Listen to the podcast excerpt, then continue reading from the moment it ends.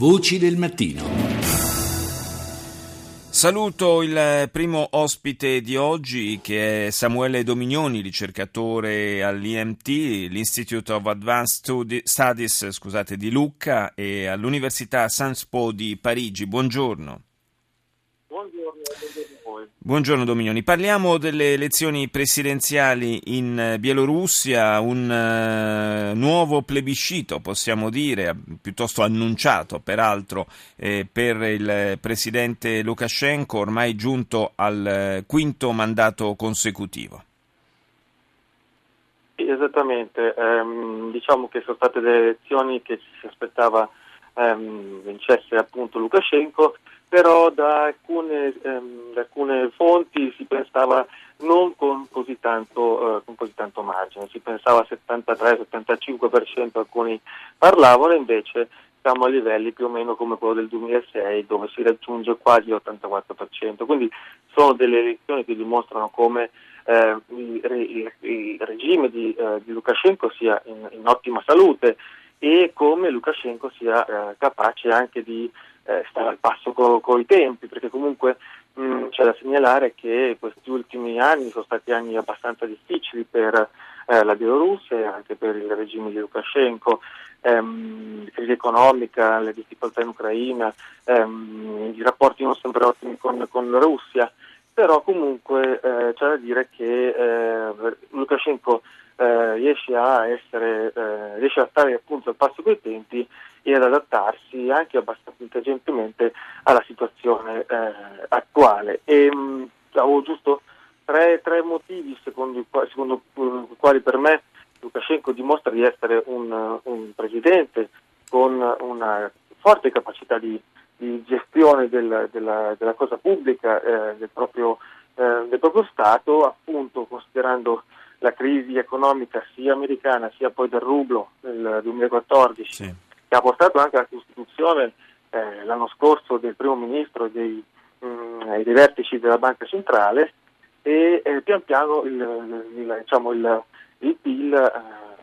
belorusso sta comunque eh, ritornando a, a crescere e, mh, mm, a livelli che hanno superato addirittura il, quelli pre-crisi 2008. Poi c'è l'impegno internazionale del, del, del Presidente che eh, grazie anche a una presa di posizione in qualche modo neutra rispetto a, a neutrale rispetto a quello che erano gli eventi in Crimea, eh, ha saputo ehm, portare i colloqui di, di, di, dei negoziati a Minsk appunto e, e quindi avendo riconoscimento internazionale di, suo, uh, di questa sua mh, capacità di, di negoziare. E infine eh, anche la, la, crisi stessa, quella eh, della rivoluzione di Maidan in Ucraina, paradossalmente ha ehm, in qualche modo ehm, aiutato il regime a consolidarsi e mantenere eh, ed avere addirittura più consensi, perché ehm, in qualche modo il, il, disordine, il caos che si è venuto a creare in Ucraina, al di là delle, della rivoluzione di Maidan, ha in qualche modo eh, spaventato e eh, disorientato mm. i, i, cittadini eh, bielorussi e quindi eh, il Presidente attraverso un ottimo eh, apparato propagandistico è riuscito a mantenere saldo il controllo eh, paventando i fantasmi del disordine e del caos. Quindi sono state delle elezioni che in qualche modo ehm, appunto hanno dimostrato la capacità di questo leader, di questo Presidente. Sì, di, eh, di, tenere le redini saldamente in pugno. La fresca premio Nobel per la letteratura, che è appunto bielorussa, è Svetlana Alexievich, eh, definisce il, quello di eh, Lukashenko, quella di Lukashenko come una eh, dolce dittatura, quindi una, una forma di, diciamo, una, una, deriva della democrazia da questo punto di vista. Certo, in passato anche da parte dell'Europa ci sono state molte critiche, eh, soprattutto per, eh, la, la, diciamo per, sul fronte dei diritti civili, eh, critiche che hanno portato poi anche a delle sanzioni che sono state via via però alleggerite. Lukashenko ha molto virato verso l'Europa in questi anni.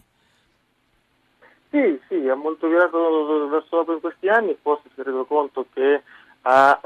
uh, bisogno anche di, uh, di finanziamenti uh, occidentali, tant'è che quando è venuto qui appunto a New York nel corso dell'Assemblea Generale a, a fine settembre, il primo incontro che ha fatto è stato con Christine Lagarde eh, in maniera ufficiale, quindi eh, alcuni commentatori dicevano eh, perché ha bisogno, ha bisogno di soldi. E, mh, tuttavia eh, c'è da dire però che Lukashenko ha preso la direzione dell'Unione Eurasiatica ormai in maniera abbastanza ir- irreversibile, quindi non, bisogna vedere, bisogna capire poi qual è veramente il ruolo eh, anche del, dell'aspetto economico. C'è da ricordare che comunque il 42% delle, delle eh, esportazioni eh, bielorusse sono verso la Russia, poi verso l'Ucraina e solamente un 8% verso eh, i maggiori paesi europei. Quindi, sì, quindi sono abbastanza in fondo quasi, quasi, irrilevanti possiamo dire a questo punto di vista. Grazie a Samuele Dominioni, ricercatore eh, all'IMT e all'Università Sciences Po di Parigi.